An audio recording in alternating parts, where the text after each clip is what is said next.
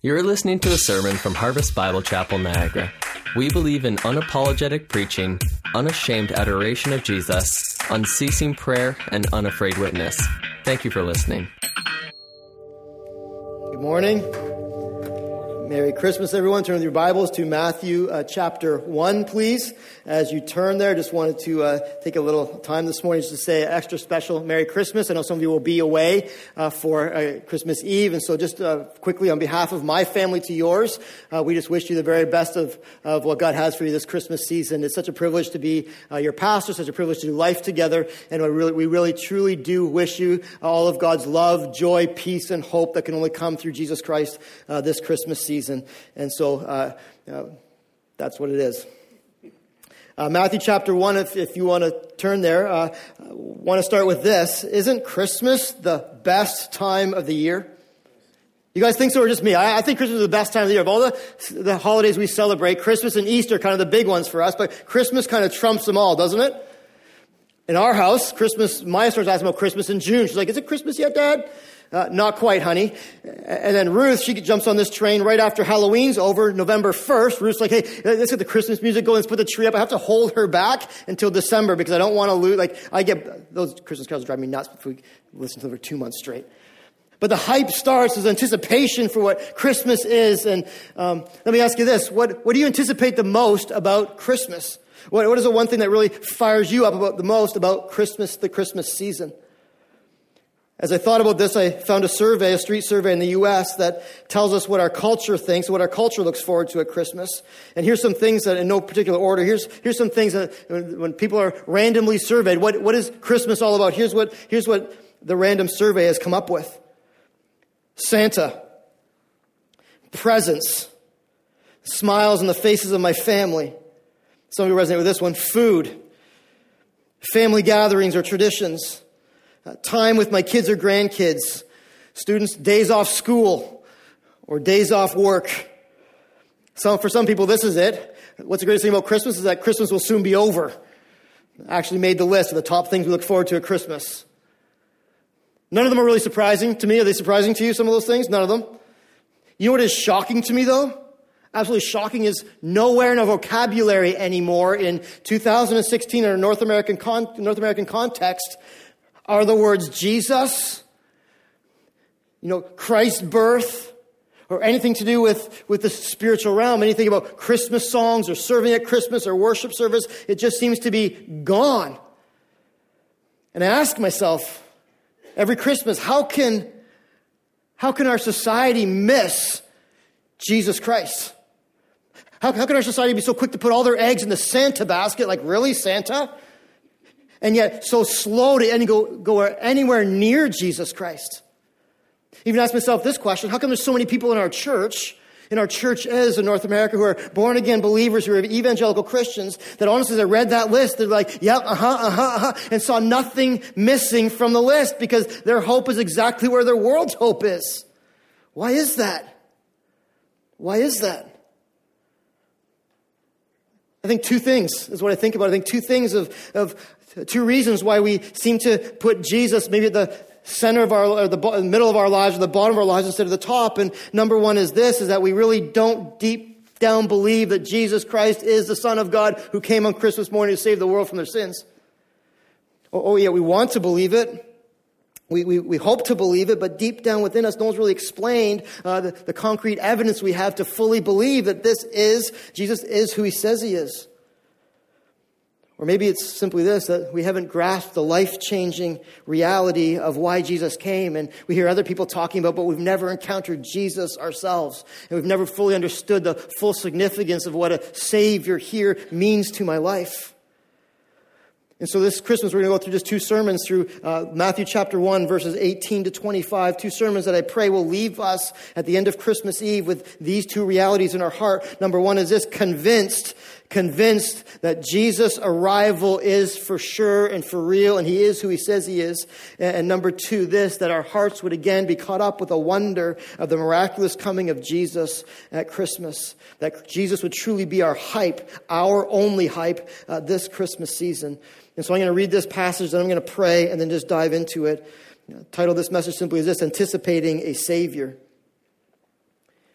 Matthew chapter 1, verse 18. Now, the birth of Jesus Christ looks like this. This is how it all went down. It took place in this way. When his mother Mary had been betrothed to Joseph, before they came together, she was found to be with child from the Holy Spirit. And her husband Joseph, being just a man and unwilling to put her to shame, resolved to divorce her quietly. But as he considered these things, behold, an angel of the Lord appeared to him in a dream, saying this Joseph, son of David, do not fear. Take Mary as your wife, for that which is conceived in her is from the Holy Spirit. She will bear a son, and you shall call his name Jesus, for he will save his people from their sins. All this took place to fulfill what the Lord had spoken by the prophet. Behold, the virgin shall conceive and bear a son, and they shall call his name Emmanuel, which means God with us. When Joseph woke from his dream, he did as the angel of the Lord commanded him. He took his wife, but knew her not until she had given birth to a son. And he called his name Jesus. Let me pray that God will make this word uh, come alive and real in our hearts today. Bow with me, I pray, in your hearts as I bow before our Father in heaven on my knees. God, I thank you for this awesome privilege we have to come into your house this Christmas season and truly lift up the name of Jesus. God, I pray a simple prayer today over our people, over my own heart. God, would you help us see the, the, the unbelievable truth of Jesus in a fresh way, in a new way, in a real way uh, this Christmas season? And God, would you help our hearts be totally captivated by the reality of Christ? Father, protect us from, from celebrating like the world celebrates. Protect us from getting caught up in all the things the world gets caught up in. And yes, those things are good and they're not wrong, but God, over all those things, may we as your people be set apart to truly lift high the name of Jesus this Christmas season. Oh, Father, this message, I pray, would not fall on any deaf ears or hard hearts in here. Instead, oh God, would you do the work of the Holy Spirit, the work that only you can do? And would you cause our, our, our spiritual eyes to see, our spiritual ears to hear, and our spiritual hearts to understand the full reality of Christmas that we might leave here, God, with a greater, with a renewed wonder and expectation uh, for who you are and what you want to do in our lives. Help us in this, God, today. Be present among us. Uh, in Jesus' name, amen.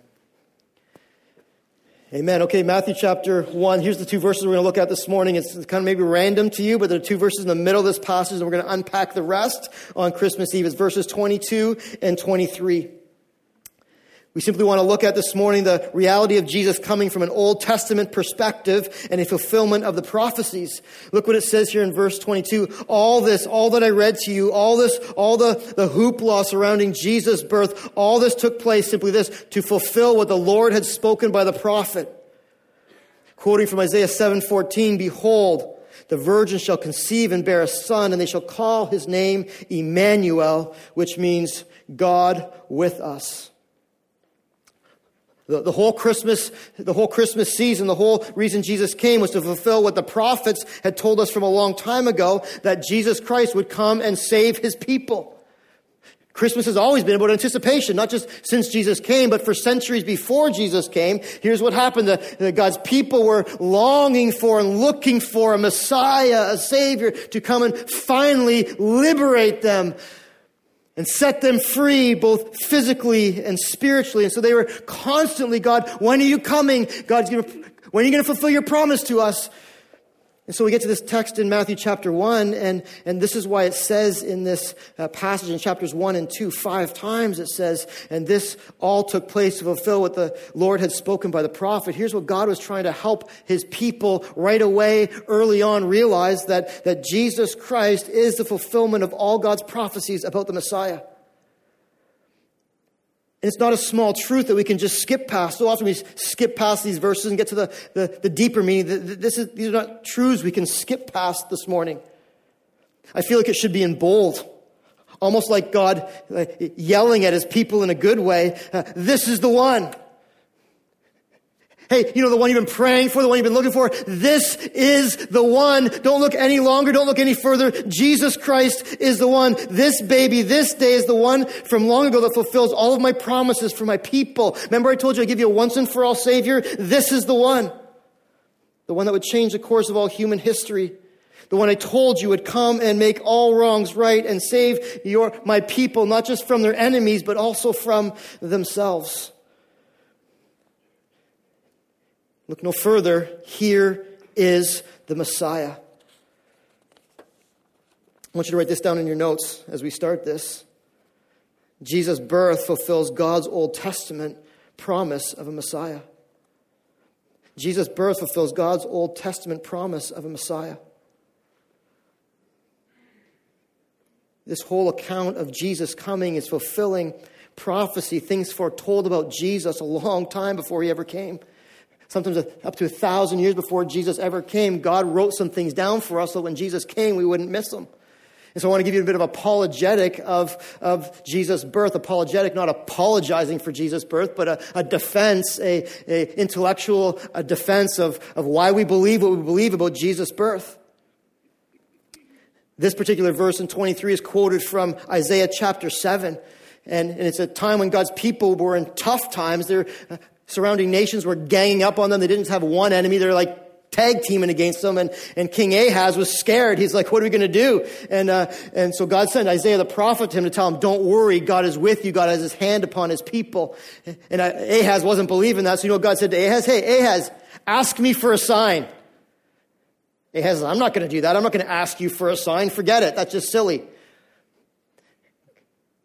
God's like, you know what? I love you so much. I'm going to give you a sign, even though you're not asking me for a sign. And here's what the sign is. You want, you want me to show you how much I am for you, how much I will always be with you. Here is a sign for you. And this is the sign that God gave to Ahaz through Isaiah. He says this in Isaiah 7 verse 14, Behold, the virgin shall conceive and bear a son, and they shall call his name Emmanuel, which means God, God is with us.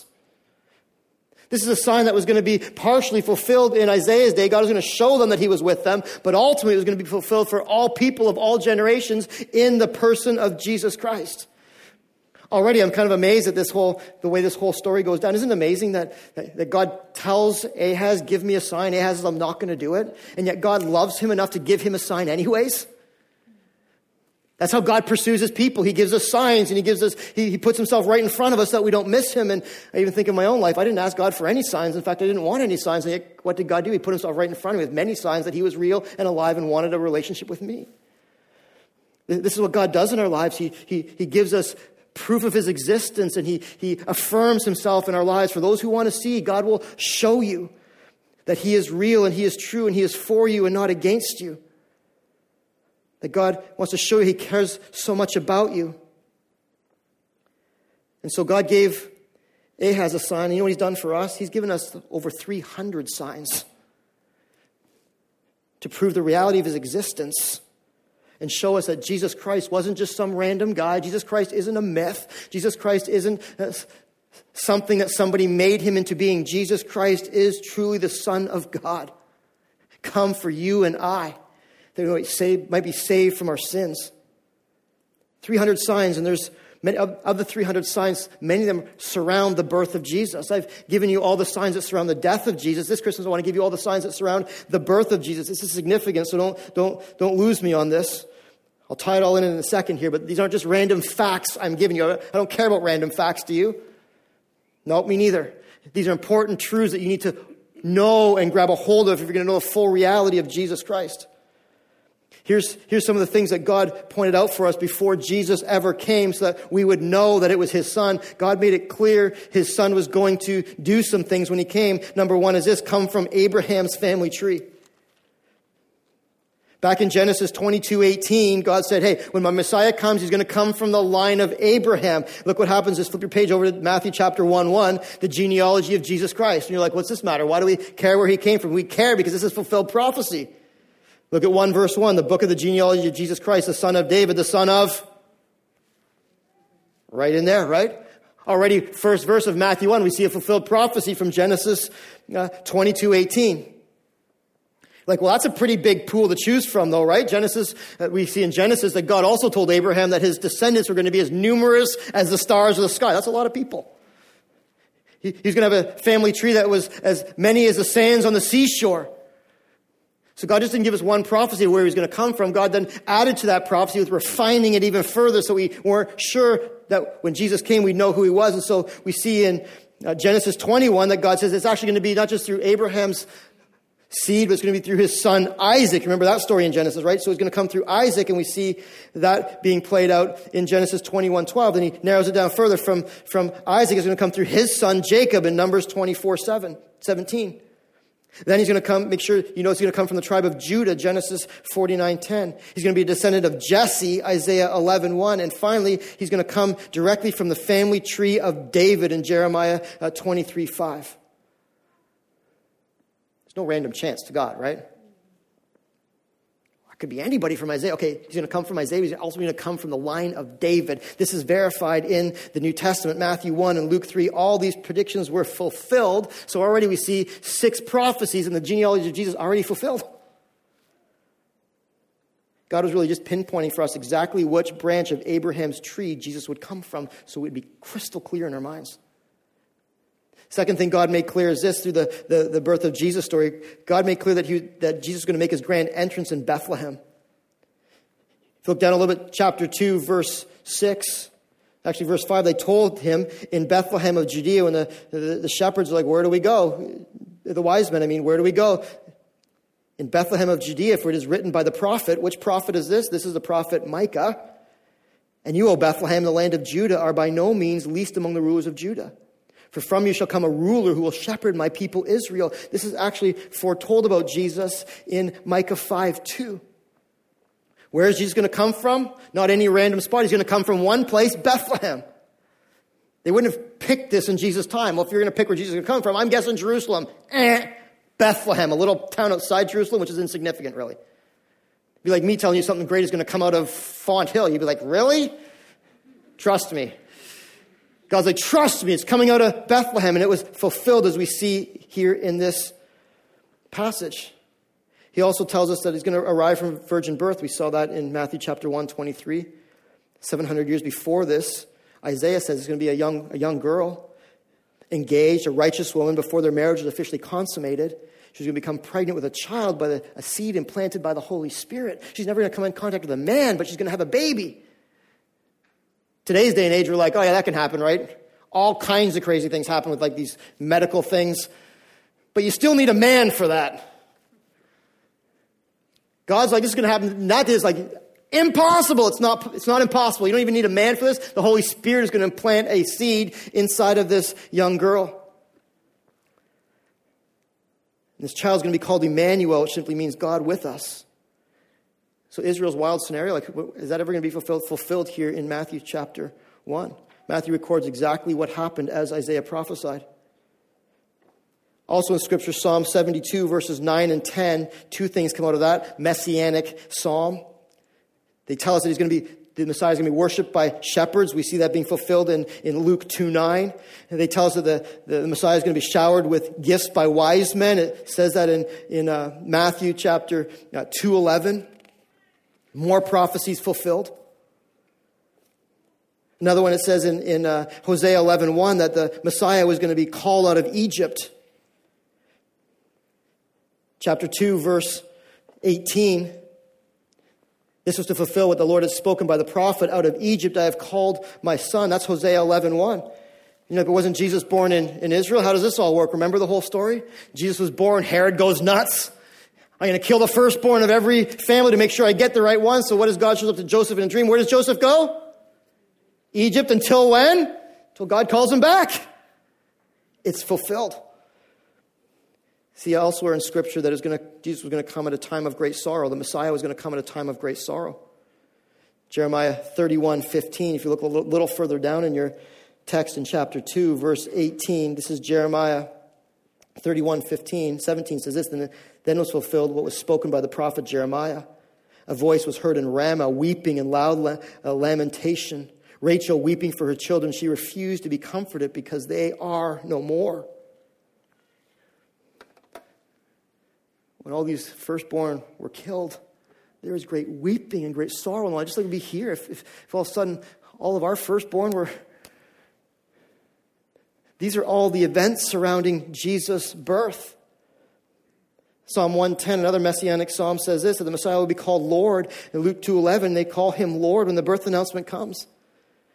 He'll be called Son of, the, Son of God, Psalm 2.7, uh, Luke 3.22. Shows us that that actually happened as well. I don't know about you, but to me, this is fascinating. A little bit fascinating for you? Anyone else in here a skeptic, just at, at, by nature a skeptic? That'd be me. I'm just a, nature, a skeptic by nature. I grew up in a pastor's home, and my dad told me, Jesus is true, Jesus is true. I'm like, yeah, good for you, Dad, but give me facts, man. I want the good, hard facts. No one else believes this. Maybe you're just a little bit off, Father. It's just the way I thought. And yet you come to passages like this and you come to understand all the, the, the prophets and all that they had said beforehand, and, and we just see overwhelmingly that God did not want us just to walk through life wondering, is this just my dad? Is this what, just what the church teaches? God wanted us to know for sure that Jesus Christ, when he came, he was God himself in the flesh, come as a baby in a manger by a virgin for the salvation of his people.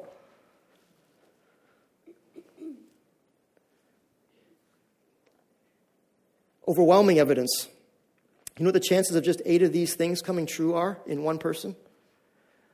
I think I shared this with you earlier this year. I'll share it with in a different way. But you know the chances of just, you know, I know some people think, well, you know, that, what a coincidence. So, so Christ, Christ hit like, you know, 10 or 12 of these things. What a coincidence. It's, it's not a coincidence. You know the chances of one person fulfilling just eight prophecies over 300, but just, just eight. You know what the chances of that are? It's 1 and 10 to the power of 17. That's like a, a 10 with a 1 with 17 zeros on it. Like, that's pretty profound odds. That would be like us rallying up uh, 10 feet, going to the state of, of New York and stacking that thing, filling it with 10 feet high of loonies. Like, think basketball hoop, 10 feet high of loonies in the state of New York, throwing a toonie in the middle of the pile somewhere, flying Sargon over top, parachuting him in and saying, Sargon, you're being blindfolded, find the toonie. Overwhelming evidence that all these things are not some guy's idea. This is actually God pointing out for us the full reality of Jesus so we wouldn't miss him. Jesus fulfilled in his lifetime 60 major Old Testament prophets with over, prophecies with over 300 ramifications. Not just in his birth, but in his life. The ancient scriptures say that Jesus would be called prophet, priest, and king. New Testament attributes all of these to Jesus. The prophets told, that told us that Jesus would be preceded by a messenger. John the Baptist comes and he affirms that, hey, hey, I'm just the one coming before the greater one. I'm not even worthy to untie his sandals, it says in Matthew 3.11. Old Testament tells us that the, the Messiah would minister in Galilee and perform miracles, and he'd be pierced, and his accusers would divide his garments among themselves. All these things, you know why God put all these things in the Bible years before Jesus actually came? So we could sit here today in 2016 and be just as convinced as the shepherds were as they stared upon the newborn baby. We could be just as convinced that this is the Messiah.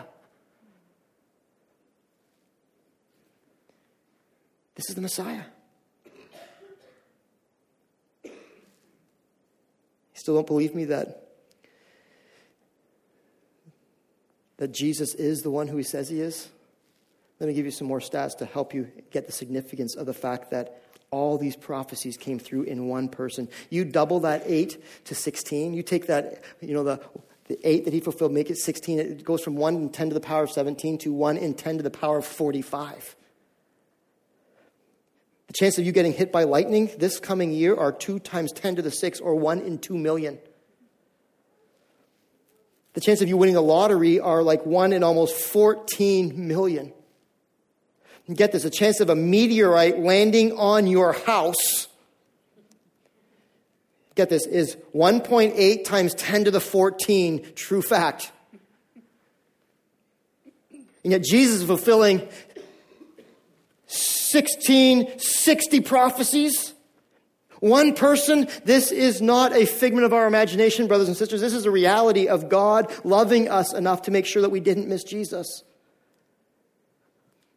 Here's my question I don't think the, the fact of the matter of really believing in Jesus is because of a lack of evidence. I believe the evidence is there. I believe he's real, he's alive. The problem is that we don't want to know more than what we don't know problem is not that we don't know, the problem is that we don't want to know the reality of Jesus. Let me ask you this what about you? What about you this morning? Some of you, I'm sure, are here because it's Christmas and someone invited you, or you just felt it was the right thing to do. because it's Christmas season. Do you believe in the full reality of Jesus Christ?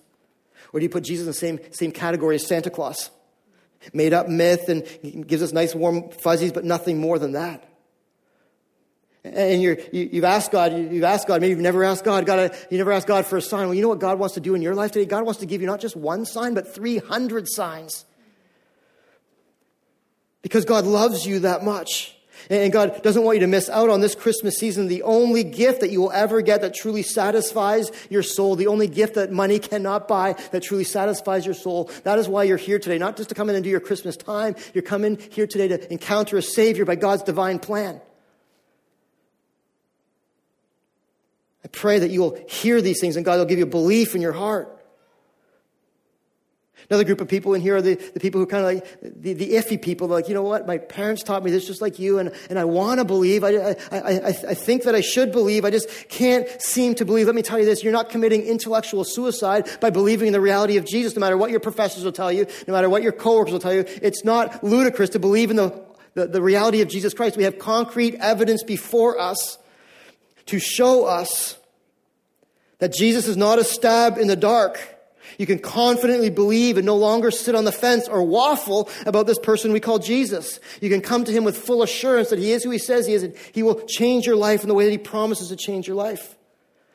And you don't have to rumble through another Christmas season watching everybody else have all the fullness of significance and meaning and sitting alone feeling empty, even though you're going through all the things you know you're supposed to do that are supposed to be adding to your life. You can surrender your heart to Jesus fully and finally and say, Jesus, I believe, help my unbelief. Third set of people in here is those who are already convinced of this, the, those that I'm, I'm giving you, I'm giving you stuff that you're like, yeah, I've heard that before. I don't need more to convince me. Well, I'm praying all this does, those the, the evidence of the fulfilled prophecies of Jesus would simply do this. They give you more love for Jesus. I pray you'd have more fervency in your worship. You wouldn't just sing Christmas carols because you're supposed to. You'd be, you'd be singing because out of your heart is overflowing. A, wow, what kind of God do I serve? An awesome God. A God who not just sent his son, but gave me all these things so when he came, I wouldn't miss him. I, I pray that he'd even do this in your heart this, this Christmas, give you more confidence and boldness in sharing Jesus. I'm convinced we want to share Jesus, but we're, we, are we we're afraid that people are going to come at us. We're not going to know what to say. And I, I pray that even just simply some stats I just threw out at you, which hopefully you wrote some of them down. You can say, you know what? I'm going to church on Christmas Eve and I'm going to worship my Jesus and ha, ha, don't laugh. He's for real. Here's some concrete evidence of, of how you can be- know that he is for sure.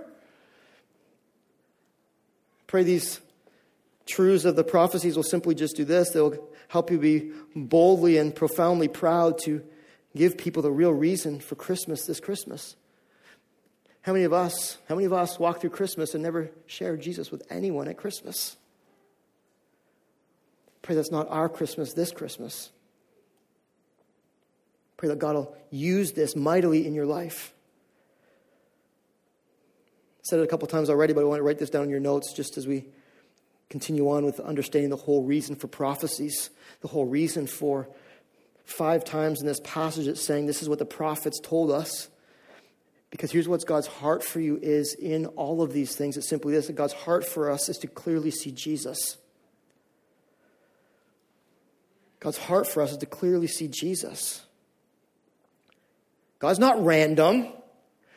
God doesn't do things for no reason. He wrote us the Bible from Genesis to Revelation. All the prophecies include us that we would see Jesus Christ. That's it. Not so we could study and get more head knowledge. Not so we could say we're, we're, we're deeper understanding than other people of Jesus, so that we would see Jesus clearly with our lives. Because did, God does not want any man, woman, or child to ever miss the precious Son that He gave for us that changes our history and the very existence of all who put their faith in Him. This is why we have the prophecies. This is why we have the story written so clearly in such great detail in the New Testament. So we wouldn't miss Jesus. That you wouldn't miss Jesus. That your, your friends and family and your coworkers wouldn't miss Jesus.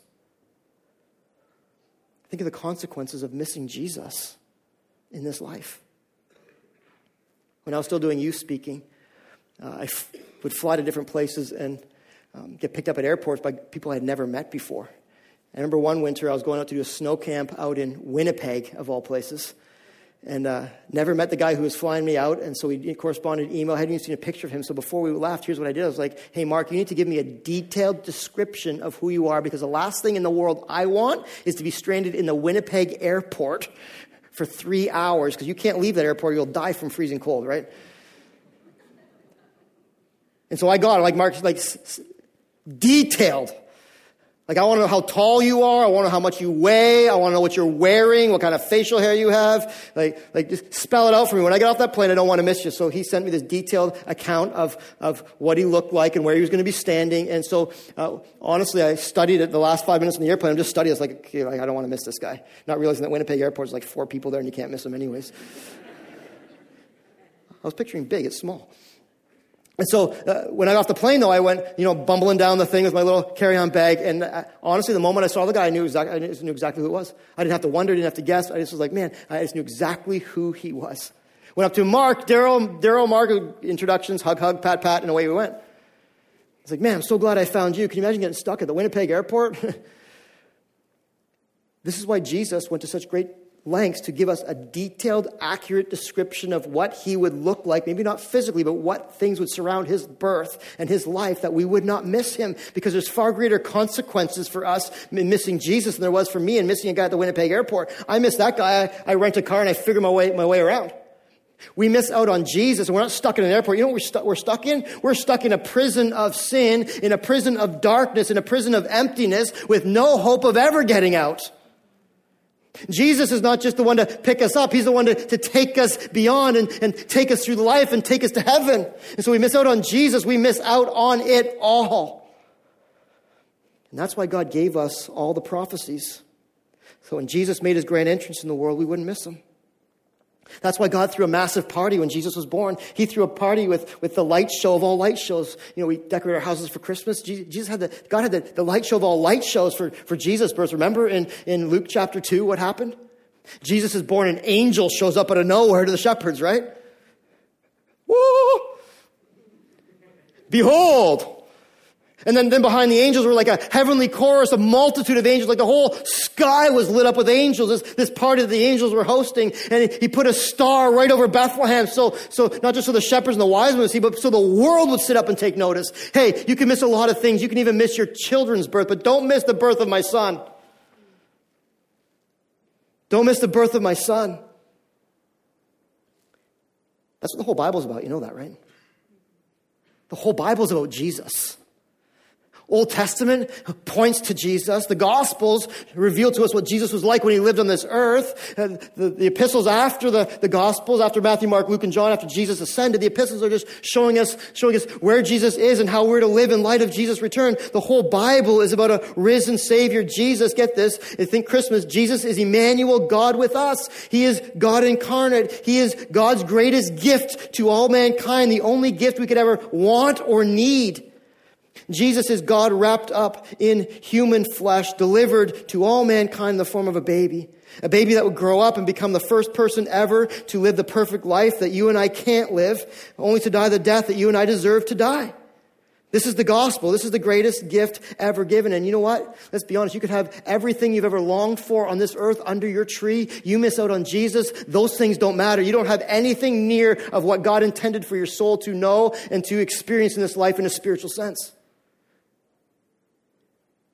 You get your new car, you get your iPod, you get your iPad, you get whatever, you, and you miss out on Jesus. That, you'll be satisfied temporarily until January 13th, until it gets bored, until you get bored.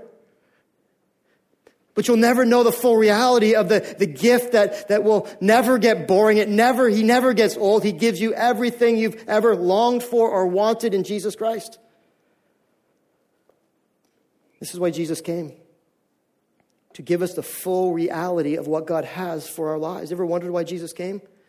It's in depth, it's intense, it's theological. I'm going to give you 20 reasons why Jesus came, and don't write them down. I'll put them up on, on we'll post them somewhere after the service because I know you're going to start writing frantically, and people did first service. They can't keep up anyway, so don't even try. But, but here's 20 reasons of why Jesus came, 20 reasons why you can't miss out on Jesus. So you have the biggest gift you've ever had in your life under your tree, and, and you miss out on Jesus, it, it doesn't matter. Here's 20 reasons why Jesus came. These are the biggest gifts you'll ever get, one by one, to preach and cast out demons, Mark 138.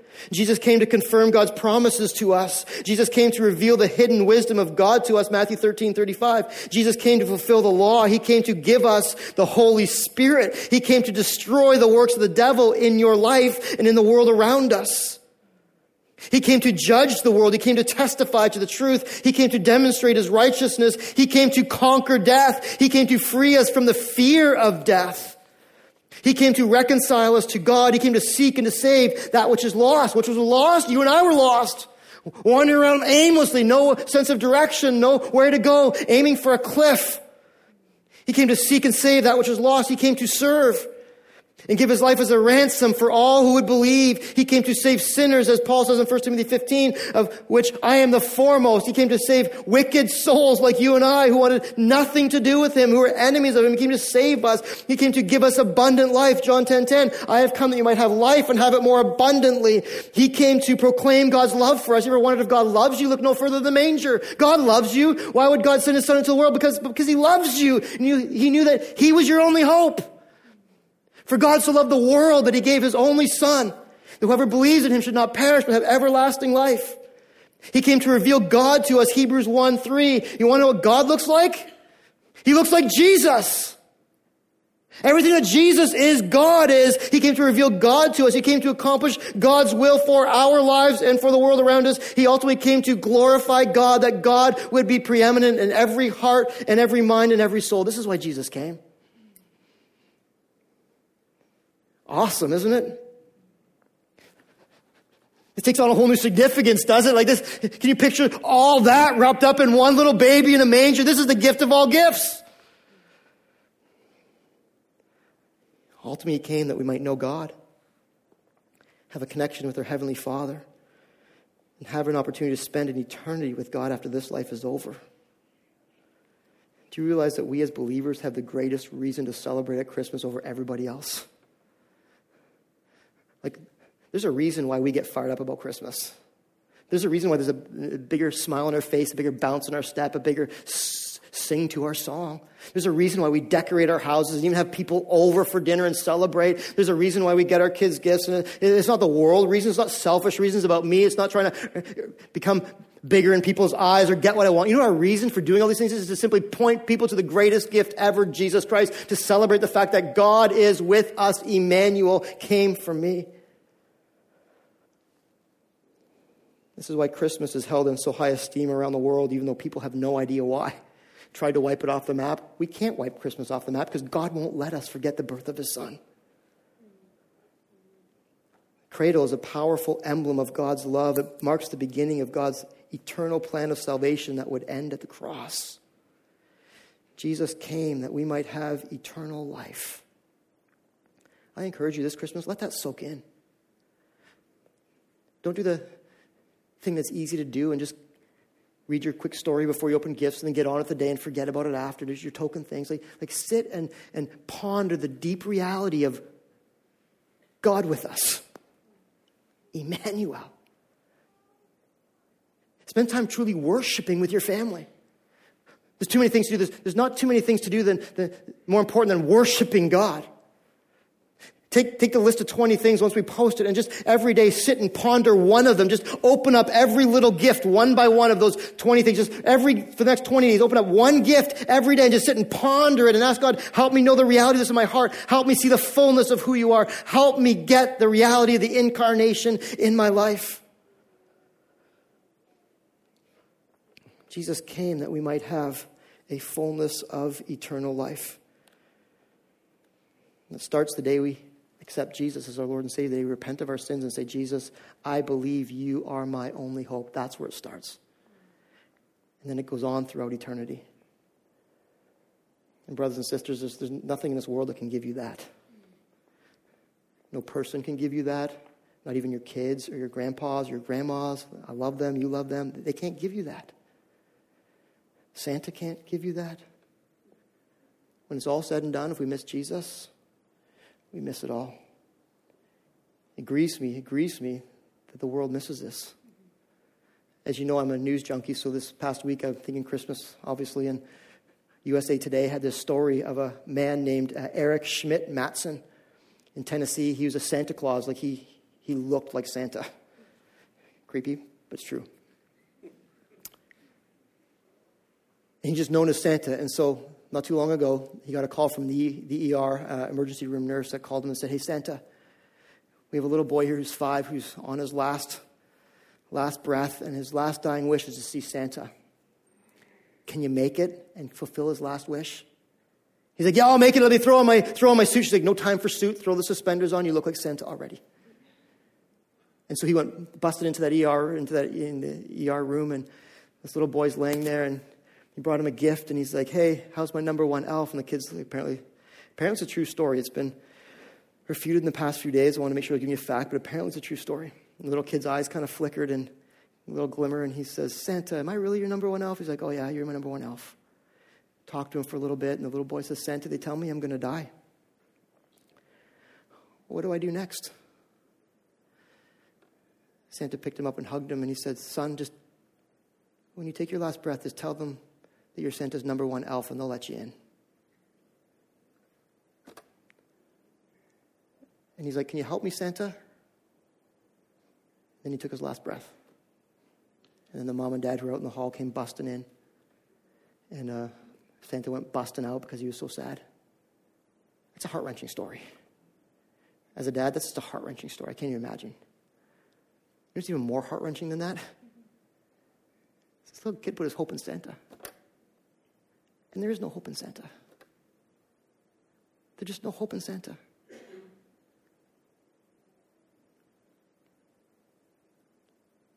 Jesus Christ is the only one who can offer your soul everything it longs for in this life.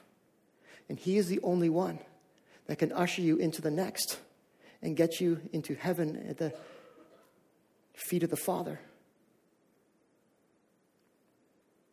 No one on this earth can do this, can do that. No president can do that. No Santa can do that. Only Jesus can do that. I implore you, brothers and sisters, today to know the full reality of the God who came to save you. Ask Him today. Ask Him today to renew in your heart an appreciation and an affection and a wonder and an awe of Jesus. And let's together make the most of Jesus this Christmas in the way that we worship, in the way that we celebrate, in the way that we proclaim to those around us who need much more than Santa and much more than a gift in this life. Let me pray that God would make this real and alive in all of us today.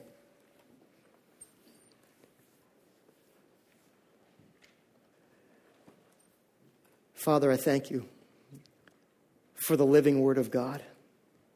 I thank you, O oh God, that we can open up your word and we can see truth and we can know truth. I thank you, O oh God, for the prophecies you gave us hundreds and even a thousand years before you came of what you'd look like, that we would not miss Jesus. God, we admit that we are cynical people at heart. We admit that we're sinners and, and we're, we're so quick to doubt. We're so quick to do our own thing. But thank you, God, for bringing Jesus right in front of our face that we wouldn't miss him. God, I pray for those in this church today that have missed Jesus. They have an intellectual knowledge of Jesus, but have never really embraced this gift, never held this gift, never beheld this gift in wonder, never confessed their sins and said, I need you, Jesus. I need you, Jesus, so deeply to change my life and, and, and, and give me access to the next life in heaven. God, I pray today that you put belief in those hearts in this room today. God, put belief in there. Put belief in there, oh Lord. Give the courage to say yes to Jesus over everything else. God, I pray for those in this room that are doubting. And they come in, they want to believe, but they just they're, they're doubting. They're on the fence. The fence hurts. We know that. God, help them just to, to jump onto your side today and say, God, the evidence is there. You've shown me so clearly in my life, and now I just want to be all in for Jesus. God, help it start today and this week as, as Christmas festivities are going on. And God, for those that are here who have bought in by your grace and have seen and beheld and are in awe of who you are, Father, I simply pray that you would give a greater, a greater sense of worship and a greater boldness to share the reason for the season cliche, but it's true. Jesus Christ. May we, O oh God, hold nothing back in the way we spend this holiday season worshiping you and proclaiming you to all those around us, a lost and dying world trapped in an airport of sin and shame and darkness. God, help us show them Jesus, the path out, the path to open up their lives to the full reality of spiritual things. In all things, God, I pray to help us be light in this dark world. Thank you for being the light for us. Now, would we shine your light this week and this season for your glory? Oh, God, help this word to penetrate every heart. Not one, Lord, be unaffected today, mine included. In Jesus' name, amen.